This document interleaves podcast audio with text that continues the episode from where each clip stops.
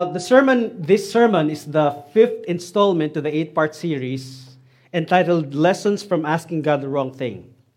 This sermon is centered on the demand of Israel for a king, even though they know already that Yahweh is king. Chapter 12 of 1 Samuel is sort of a summary and farewell address of Samuel, although you, of course, you will find still Samuel in the uh, preceding chapters of the book of Samuel, but this is his union address. This is his farewell speech because he is about to pass the leadership from himself to Saul, the new king. But the entire story, this entire section of the story, is devoted to addressing the rebellion and literally the overthrow of God's rule. But the question is, what does it mean for us? What does chapter 12 mean for us? How does this ancient story in chapter 12 mean to me or affect me as a follower of Jesus Christ? What lessons can we learn from Israel's rebellion, from asking God the wrong thing or asking God a king? What lessons can we learn about Jesus or Yahweh? Now, like I said, chapter 12 is a farewell address, and you will find similar Similar speech in Deuteronomy chapter 29 when Moses gave his farewell address to the people. Also in Joshua chapter 24, when Joshua, before he died, he talked to the people and gave his farewell speech. This is the third installment. Samuel the prophet is giving his farewell speech to the people. But he gives this, gives this in a form of a courtroom drama. There's too much drama in here. So if you're watching a telenovela, a Korean telenovela, this is like everybody's quiet, and Samuel's going to speak, and there's a tone of indictment. All right? Let me read to you chapter 8, because chapter 8 will definitely direct you to chapter 12. To understand chapter 12, we have to go back to chapter 8. This is what it says in chapter 8, verses 19 and 20. But the people refused to obey the voice of Samuel, and they said, No, but there shall be a king over us that we may also be like all the nations, that our king may judge us and go out before us and fight our battles. This is way past chapter 8. Now, we have talked about this. This is the instance when they first told Samuel, We do not want to obey your voice. We want a king over us. We do not want Yahweh anymore. We want a king over us. Now that God gave them a king, now that God gave them Saul as the new king, Samuel gathers them again in Gilgal. This is exactly what is in chapter 11. Gathers them in Gilgal. And that's this farewell speech. He starts with chapter 12, verses 1 and 2. He said, And Samuel said to all Israel, Behold, I have obeyed your voice in all that you have said to me. Now, what's interesting here is in chapter 12, they refused to obey the voice of Samuel. And in chapter 12, Samuel was just simply reiterating that. I have obeyed your voice instead of you obeying the voice of God because I'm the spokesperson of God. He's saying, I have obeyed your voice. I have given you a king. And verse 2, he said, And now behold, every time the word, the Bible says, And now behold, you have to pay attention. He's about to say something. He said, And now behold, the king walks before you. I am old and gray, and behold, my sons are with you I have walked before you from my youth until this day. And what's catchy here is that phrase, a king walks before you. What practically Samuel is saying is that he was the judge, he was the spokesperson of God. The people is supposed to listen to him, the voice of God. Instead, he's now obeying the voice of the people by giving them what they demanded. Chapter 8, verse 19 says, No, but there shall be a king over us. This is a phrase your preschoolers use when you go to a store and he grabs something, a toy that catches his attention. He tastes it and he said, No, I want this. But you, as a parent, you would say, No, you don't need it. We don't have a need for it. You have three of those already in the house. But your kid will say, No, I want it. Imagine the Israelites, these grown ups, are saying to Samuel in the face of Samuel and God, No, but we want a king. We don't want you. This becomes the opportunity for Samuel to bring his case, an indictment to the people. And Samuel, this will become Samuel versus the people of Israel. And later on in part two, it will be Yahweh versus the people of Israel. Now, back in Deuteronomy, if you're reading your Bible, back in Deuteronomy, when Moses was transferring the authority to Joshua because he was about to die. He's giving his farewell address and he's giving authority to Joshua. He said something literally about the presence of God. He said in Deuteronomy chapter 31, verse 8, It is the Lord who goes before you. So don't be afraid, Joshua. You'll be the new leader. You're not as good as me, but it is the Lord who goes before you. In Hebrew, it's Yahweh Chalak Pane. Chalak is literally walking before you. What does it mean for God to walk before them? The, picture this it's dark, and you are walking in the dark, but there's someone in front of the group who has the torch who's leading the group. You are following the group because there's someone holding the torch, walking before you. That is chalak. God is walking before them. So there's a hyperlink between Deuteronomy chapter 31 and Exodus 13, where Moses will say that God walks before them through the pillar of cloud by day and pillar of fire by night. Literally, it means God is chalak, walking before them. He's a guide, He's giving direction. In contrast, now, a king walks before them. It's not God anymore, it's a king who walks before them what walks before them is called Shaul. Shaul literally means desired. So they asked for a desire. Their desire is someone like Shaul or Saul, Shaul, their king. What it means is that they have put their desire in front of Yahweh. In other words, they have prioritized their desire before the desire of God. They have desired someone other than Yahweh. And this is nothing new. You find that back in Genesis chapter 3, Adam and Eve. See, the mother of all the stories is Adam and Eve. Every time there's a series of stories in the Old Testament, and especially in the New Testament, you always have to go back to the Garden of Eden. This is where it all began. Chapter 3, verse 6, Genesis, said, So the woman saw that the tree was good for food, and it was delight to the eyes, and the tree was to be desired. When you look at the fruit, I don't know what kind of fruit is that, but it's something desirable. To make one wise, she took of its fruit and ate. See, the woman saw and she desired. The word Shaul is desire, but what's what's used in, in Genesis chapter 3 is kind of slightly different. It has more intensity. The word that was used for desire in Genesis chapter 3 is hamad. It's guttural, so it's, there's a, something in there, like spitting. Hamad. It doesn't get your attention until you read Exodus chapter 20 when God gives you the Ten Commandments. The tenth commandment is, You shall not hamad. You shall not covet. You shall not desire. You shall not desire your neighbor's wife, your neighbor's servants, your neighbor's ox, your neighbor's donkey. You shall not hamad or desire or covet. See, this is the same thing that Jesus quoted Exodus chapter 20 when he was talking about adultery. He said, But if I say to you that everyone who looks at the woman with lustful intent, desire, hamad, covet. See, what the people have done is to ask for their desire. The word for ask is sha'al. The word for desire is sha'ul. So they have sha'al, a sha'ul. Does it make sense? There's a play of words when you read the book of Samuel. So what Samuel will do next will set the tone of the proceeding. Verse 3 He said, Here I am, testify me against me before the Lord and before his anointed.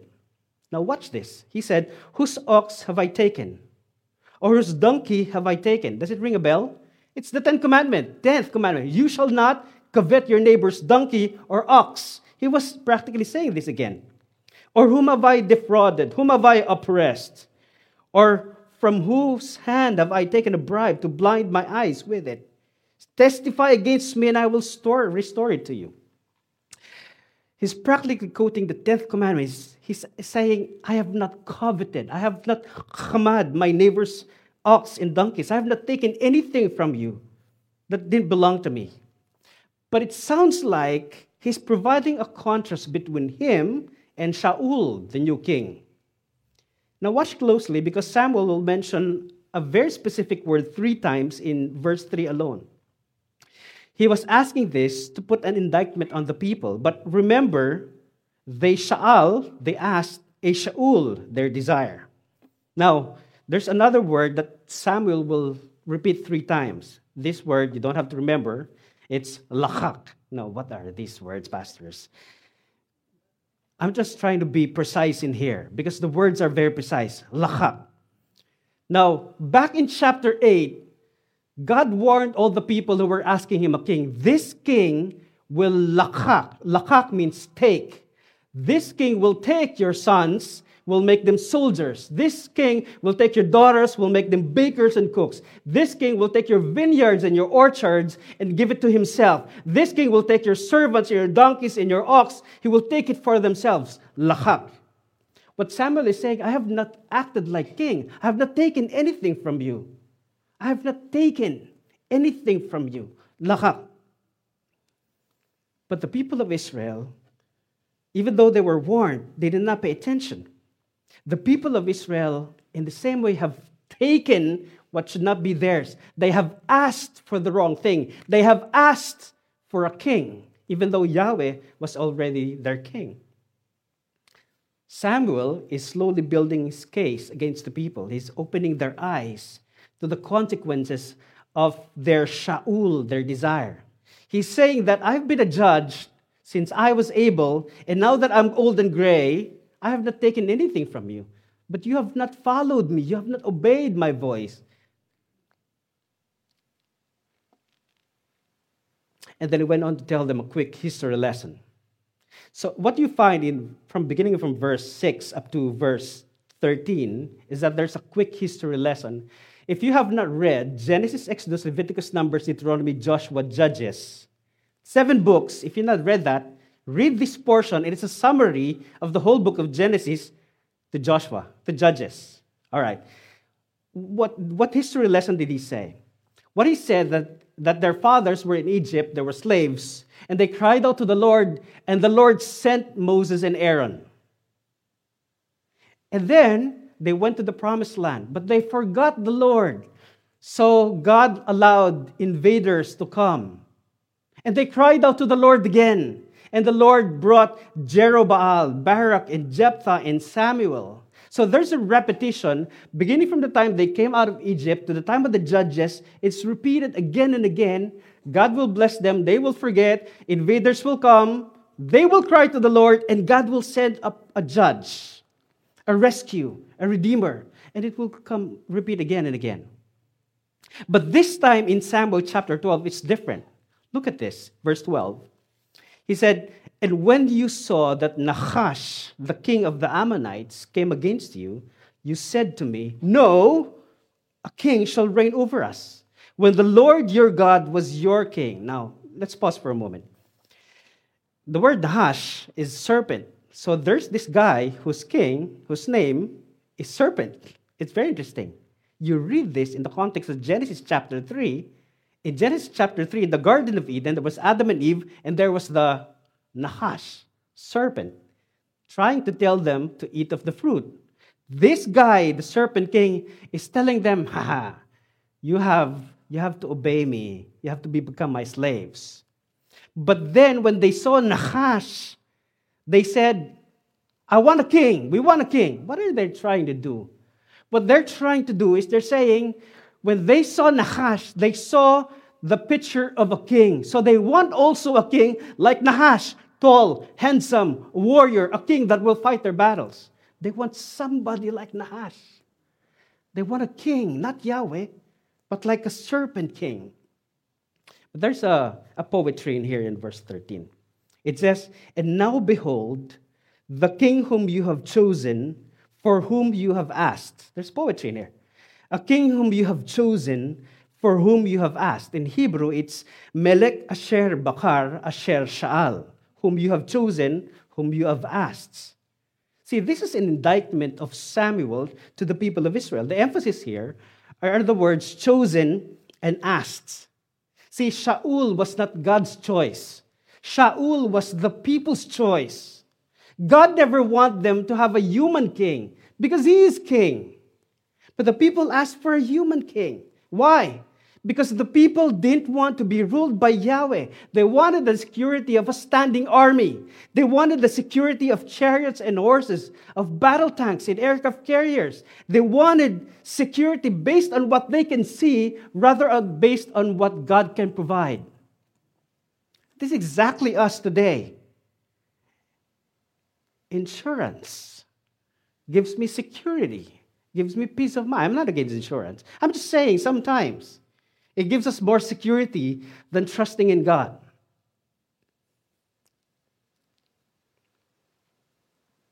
This is the same motivation of the prodigal son. You remember the prodigal son Jesus thought. The prodigal son wanted this inheritance now. He didn't want to, to wait for his father to die first. He wanted to get his inheritance now. Why? Because he wanted to call the shots. He wanted to decide whether what kind of pleasure he will have. He wanted to decide on his food and his security and whatever that he wants. This is the repetition of the words or the phrase, Melech Asher Bakar Asher Sha'al, King whom we have chosen, whom we have asked. Have you ever wondered why Jesus in Matthew 6:33 told us to seek ye first the kingdom of God and his righteousness? Now, what's followed after that is that this is in the context of worrying, of worrying about food and clothing and shelter. And yet Jesus said, Seek ye first the kingdom of God and his righteousness. Why? Have you ever asked why the kingdom of God should take precedence or priority over the basic necessities of life? What's interesting is that Jesus sees the issue of food, clothing, and shelter as what the Gentiles seek after. He's, he will say that at the end of the, the passage. These are what the Gentiles seek after food, clothing, and shelter. What he's saying is that instead of accumulating wealth and securing their future, what Jesus saying is that your priority is not about putting food on the table. Your priority is not about making money to pay for your mortgage. What your priority is not about having clothes to wear. These are what the Gentiles seek. They seek after money, and in doing so, money has become their master. So if you read the book of Matthew 6, 7, and 8, there's a, a context in that where money has become the master. What Jesus is saying is that our desire should be to serve the king. It should be to serve the interest on the kingdom. Why am I saying this? Because the whole context of the Sermon on the Mount, Matthew 5, 6, and 7, begins with Blessed are the poor in spirit, for theirs is the kingdom of heaven. The context is the kingdom of heaven. The announcement of Jesus about the kingdom of God is about the kingdom of God. The inscription on the cross about Jesus being king is about this context, the kingdom of God. See, we are in the kingdom of God. We belong to the kingdom of God. You see, the story didn't change. In the time of Samuel, in the time of Jesus, and still in the time today, the problem is that people keep forgetting our calling. People keep forgetting their calling, that their calling is directly tied to the kingdom of God. It's about serving the true king. But then you may say, Pastor, didn't the Bible say, Psalm 37, verse 4, delight yourself in the Lord and he will give you the desires of your heart? Uh huh. Right? Why should I desire to serve the king when I can delight myself in the Lord and he will give me what I want? Okay, hold on, hang on a minute. Let me explain that to you. You see, the more you spend time with God, the more you find delight. The more you spend time with God, your delight changes, your desire changes, his desire become yours. So that at the end of the day, you will want what God wants. That's what it means to delight yourself in the Lord, and He will give you the desires of your heart because your desire now is correct. It's the will of God. That's the meaning of Psalm 37, verse 4. Because if not, we know what's inside our heart. Jeremiah 17, 17, verse 9 the heart is deceitful, it's desperately sick. All the heart wants is selfishness and wickedness. You don't believe me? Try to read the first two chapters of the book of Romans. See, the more we know God, the more we understand His will and submit to Him. This is what prayer and fasting is all about. See, prayer and fasting, listen to me. Prayer and fasting is not the art of convincing God. No. Some people think that fasting is protesting God so that He will give what you want. That's not true. See, prayer and fasting is the art of aligning your desire to God's will. Jesus said, Not my will, but yours be done. That's what prayer and fasting is all about. Haven't you heard the scripture said, Bad company corrupts good character? It is about who you spend your time with. It's guaranteed the more you spend time with God, and I don't mean reading the scriptures, because reading the scriptures does not lead to transformation. L- reading the scriptures lead to information. When I say spending more time with God, I'm talking about Mary spending her time at the feet of Jesus Christ, listening, hanging out with Jesus Christ. Even though Martha, her sister, needs help in the kitchen. But he, she chooses to spend time with Jesus because she finds delight in Jesus Christ. See, discipleship is not about having more information, it is transformation. The point of transformation is not to know more information about Jesus, it is to become like Jesus more and more. See, Christians are not people who are who have knowledge about Jesus Christ. Christians are those people who have become transformed because of Jesus Christ. Now, Samuel begins with a harsh tone of indictment, but the second part, he begins to encourage the people of Israel. Verse 14, he said, If you will fear the Lord and serve him and obey his voice and not rebel against the commandment of the Lord, and if both you and the king who reigns over you will follow the Lord your God, it will be well. Now, there are very there are three important words in here, but I will just focus on one. Fear the Lord, serve him, obey. Fear, serve, obey. We already know what fear, we already know what obey. But what about serve? What does it mean to serve God? What does it mean for me to serve God? Now, it's used here six times in chapter 12. And it's always connected, every time it's used, it's always connected with serve Yahweh, serve Baal. Baal is a an idol, a foreign god. So, what does it mean to serve God in the context of worship? The word, the Hebrew word for serve is abad. Abad is a form of our fundamental relationship to God as King. It shouldn't come as a surprise to you that in the ancient world, idols, images, and shrines are literally served. So the word serve is literal. They give food, they offer food, clothing, and incense to idols and shrines and altars because they believe that idols need food, clothing, and candlelights and incense. Now, if you happen to visit a traditional Buddhist house, you'll find that somewhere in the house there is an altar where food and incense is literally served. In Japan, they call it kumutsu, offering for the dead. But whether it's Buddhist or Hindu or voodoo, serve is taken literally. Now, here in South Florida, we have a cult here. It's called Santeria. Have you heard it? Santeria.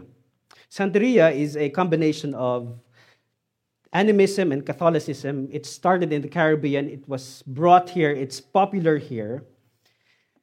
I was able to go to Little Havana in Miami to take photos on the streets, and I saw two shrines of Santeria. Now, if this is unfamiliar to you, if you happen to be walking in the park or a vacant lot and you saw chicken parts or severed tongues of cows and pigs nailed to a tree, or a plastic bag full of blood, those are the offerings for Santeria. They are meant to give spells and witchcraft, to give blessings and curses. Santeria. That's literally a abad, serving. Now, it's very interesting how does this connect with God? Since God does not eat.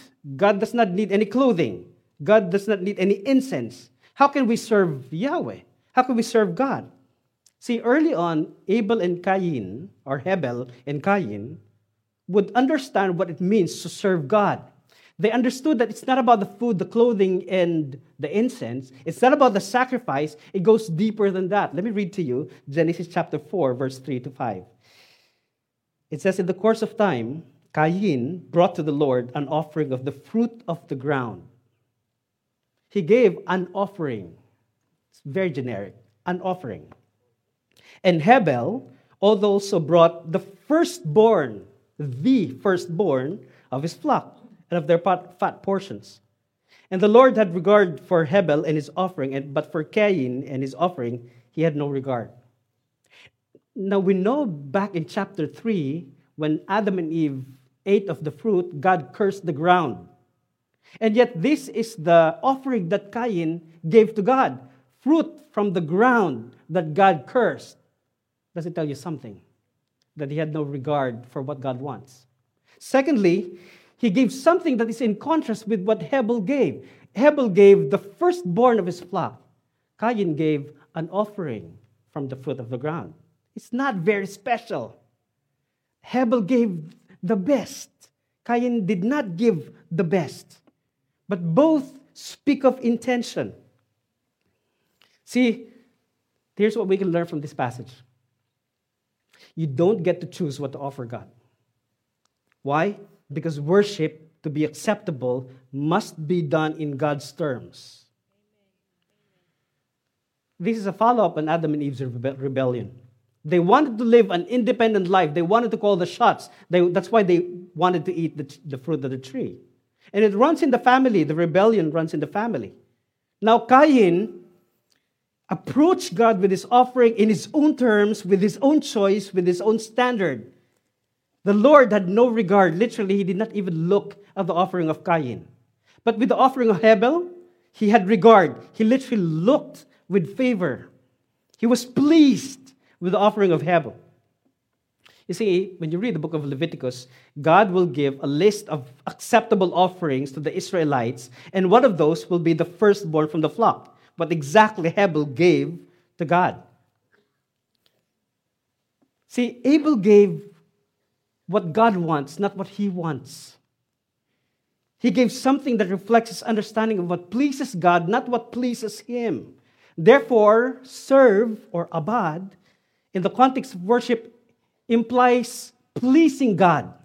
There's something that we do to please God. That's what servants do. That's what Israel did to Pharaoh, served Pharaoh. They built the pyramids for free in the, for the pleasure of Pharaoh. See, we are also called servants of God. But how do we serve God? Serving God means devoting one's life into pleasing God. If I do something that does not please God, then it's not acceptable to God. If my lip service is just lip service, then it's not acceptable to God. See, what we also do is devoting our life. What we also do, regardless of it's about God, is about devoting ourselves to God. Some people devote their lives on a cause, on a political cause, or for your loved ones, or for your profession. Or worse, the Bible said that you can also devote yourselves, your lives, to making money. That's why you can serve money. You can make God money, mammon. So Samuel encouraged the people by saying in verse 20, Do not be afraid. You have done evil, yet do not turn aside from following the Lord, but serve the Lord with all your heart.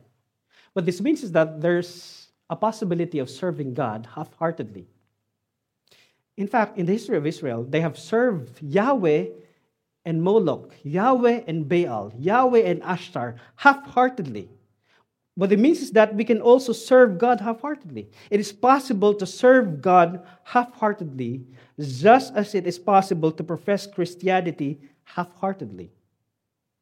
There are people who would say they're Christians, but they're only paying lip service. But you know what's amazing here in verse 22? The faithfulness of God. Look at verse 22. For the Lord will not forsake his people for his great name's sake, because it has pleased the Lord to make you a people for himself. I was studying this this week and I cannot wrap my head around it because I cannot comprehend the whole idea of God will not forsake his people because of his great name's sake. Now, even though their demand for a king was fundamentally wicked, God will not forsake his people. He will not abandon his people. He will not take back his promises to them. See, this is not how you and I operate. This is not how husbands and wives operate. Right? Husband and wives? Am I still talking to you? You hurt me, I hurt you. That's how we operate. God doesn't operate that way. God doesn't do tit for tat. That's what we do. I do something, you do something for me. You do something for me, I return back the favor. Tit for tat. God doesn't do that. What he's saying is that even though you acted wickedly, God will not return that favor of wickedness. God doesn't do tit for tat. Why? Because God is great, he will not stoop down for you to do a tit for tat. Because God is great, he will remain faithful. That's what Samuel is saying here. Now, verse 22, it says, It has pleased the Lord to make a people for himself. Think about that for a second. What does it mean to say that it has pleased the Lord, therefore? You see, the whole context of this, you have to include verse 19. So in verse 19, it says, And all the people said to Samuel, Pray for your servants to the Lord your God, that we may not die. For we have added to all our sins this evil to ask for ourselves a king. They knew that they had have done something wicked. So that means the full context of this is that even though they have done evil, even though they have failed, even though they have sinned, God will not forsake because it has pleased the Lord, therefore. That is the full context. So you must be asking the same thing. How does it relate to me? Now, why has God brought me to this place to hear this specific message? Because it has pleased the Lord. Why would God give me a chance to make it right with Him? Because it has pleased the Lord. Why would God still forgive me even though I make failures every day? Because it, because it has pleased the Lord. Think about that brother or sister that you don't want to sit with in church because it has pleased the Lord. And even though if you think she doesn't deserve it, because it has pleased the Lord. Have you ever thought what God gets from rescuing us? or what he gets from having to deal with us? What does God get from being patient with our constant failures? Samuel was clear it has pleased the Lord. See, David will later on understand this. When he sinned by committing murder and adultery, he was confounded by the prophet. And then he wrote Psalm chapter 51, verse 15 to 17. He said, O Lord, open my lips, and my mouth will declare your praise. For you will not delight in sacrifice, or I will give it. What he's saying is that I'm rich. I have all the flocks that I can give you. I can offer you what you want. But I know that you will not be delighted in my offering because the sacrifices of God are a broken spirit, a broken and contrite heart. Oh God, you will not despise. See, it's not the sacrifice and the food offerings and the blood sacrifices that pleases God the things that we give are fundamentally meant nothing to God. They don't mean a thing. God doesn't need anything from us. Because the real sacrifice, the real sacrifice that pleases God is a humble heart, a heart of total obedience, a heart of total devotedness, a heart that is devoted to lakak, service, devoted. See, David will eventually become king, but he will pay lip service on one hand, he will offer sacrifices. On the other hand, he will commit murder and adultery.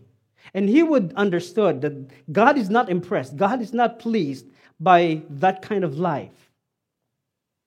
What does that have to do with Jesus? If you skip the history of the kings, beginning from Samuel all the way to Malachi, and open the Gospels in the book of Matthew, Mark, Luke, or John, you will find that Jesus would go to the Jordan River to be baptized by John the Baptist.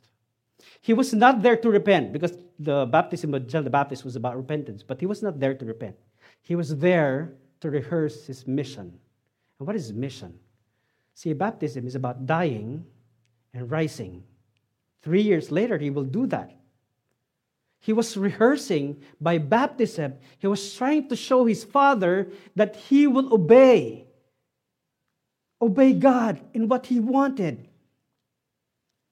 You see, this is, this is crucial because the moment he came out of the water, a voice from heaven said, This is my beloved Son, whom I'm well pleased. Now, who's talking? Joseph is not the one talking. Joseph faded in the story after they came from Egypt. Who's talking? Whose voice is it? It's the voice of the Heavenly Father. This is my beloved Son, whom I'm well pleased. He was so pleased that he mentioned it twice one in baptism, second in transfiguration. He was so. pleased. Why is God the Father pleased with Jesus Christ, his beloved Son? Because Jesus is willing to demonstrate what obedience looks like full obedience. See, in the Garden of Gethsemane, he was there, was praying so intently, his sweat became drops of blood. He was praying so passionately. He was saying, Lord, may this cup pass from me. I don't want this. But at the end of the prayer, he said, Not my will, but yours be done. See, this kind of devotion from God, he demonstrated what serving God really means. Lakak. And this whole idea is about pleasing God. You serve because you pleased God. He's doing it willingly. See, what motivated him was the sheer resolve to please the Father, even when it hurts. How's your service?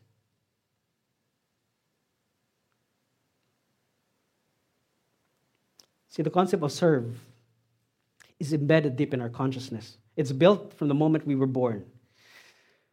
Think about this. The greatest pleasure of our kids is not from the things we buy for them. No, no, no, no. The greatest pleasure of our kids is knowing that we are looking at them and that we are pleased with what they're doing. I have a four year old, and she would always say, Daddy, look at me, look at me. And I'm working. Tia, I'm working, I cannot. Daddy, look at me, look at me. And she would do this in my face. She finds pleasure in doing, repeating things when I know that I am pleased with her. This is the same thing what we do. Even though we're all separated from our parents, we still find pleasure in pleasing our parents. That's why we take care of them. We surprise them on their birthdays. We want to please them because embedded in us, when we were made in God's image, we were made to please God. The reason why we can call God our Father was because Jesus did the unthinkable. He endured the agony of abandonment. See, in the prayer of Jesus, he taught us to address God as our Father. Now, we understand that God the Father is his Father exclusively. We cannot be brothers to Jesus Christ. But then he taught us to address God as our Father. See, again, back in the Garden of Eden, our forefathers, the first father and mother, Adam and Eve, were kicked out of the garden.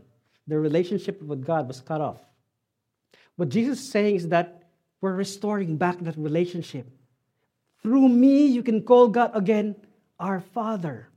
See, in the Old Testament, our Father is always in the context of creator. So we're not just simply creators of God. There's something in us that's directly connected to God. We are made in God's image. So remember the times when your friend comes along or someone says that your daughter or your son is like a splitting image of you? Your image? That's what it means to be made in the image of God. You know why God is running after you? Because you look like Him. You're made in God's image. The reason why Jesus said, Call God our Father, is because we can be restored to this kind of relationship. We're not just creation of God, we are made in that image. The reason why we can call God our Father was because Jesus did the unthinkable. And what's that? He endured the agony of abandonment on the cross while he was hanging there. He said, My God, my God, why have you abandoned me or forsaken me? Why have you abandoned? See, in the baptism, he's my beloved son. I'm well pleased. And yet, in the cross, there was no voice from heaven that said, This is my beloved Son, whom I'm well pleased. Instead, there was silence and darkness. See, the sound of abandonment is silence and darkness. Imagine both every time we decide to prioritize my kingdom instead of God's kingdom. Imagine silence and darkness every time we fail to serve, to please, to trust in God. Now, I don't know if this is you today, but maybe you're saying, Pastor, God has been silent every time I'm trying to reach out to Him. And if you feel this sense of abandonment, if you feel that God maybe is not reaching out to you because of whatever that's happening through your circumstances, listen to Apostle Paul comfort you with these words. 2 Corinthians chapter 4, verses 7 through 12. He said, But we have treasures in jars of clay Jars of clay is their bodies and their circumstances. But we have this treasure in jars of clay to show that the surpassing power belongs to God and not to us. We are afflicted in every way, but not crushed. We are perplexed, but not driven to despair. We are persecuted, but not forsaken, betrayed, abandoned, forsaken. We are struck down, but not destroyed. Always carrying in the body the death of Jesus Christ, so that the life of Jesus may also be manifested in our bodies. For we who live are always being given over to the death for Jesus' sake, so that the life of Jesus also be manifested in our mortal flesh. Watch his last word. He said, So death is at work in me, but life in you. See that? See, even though we are struggling in this life, it's, it doesn't define who you are. It doesn't define your cir- circumstance. It doesn't define your relationship with God. God has proven that love when He died on the cross. He was abandoned so that you can come to God and call God our Father. Let's pray. Heavenly Father, we praise you for today. We praise you for Jesus Christ, who has restored that relationship so that we can call you our Father. It's not just that because you created us, but because we have this relationship, special relationship with you that no one has. I cannot call my neighbor father because I'm not related to him. I cannot call the taxi driver my, my father because I'm not related to him. But I can call you because you're my father through Jesus Christ. Father, speak to us. Speak to every one of us and show us your mercy and your grace. In Christ's name.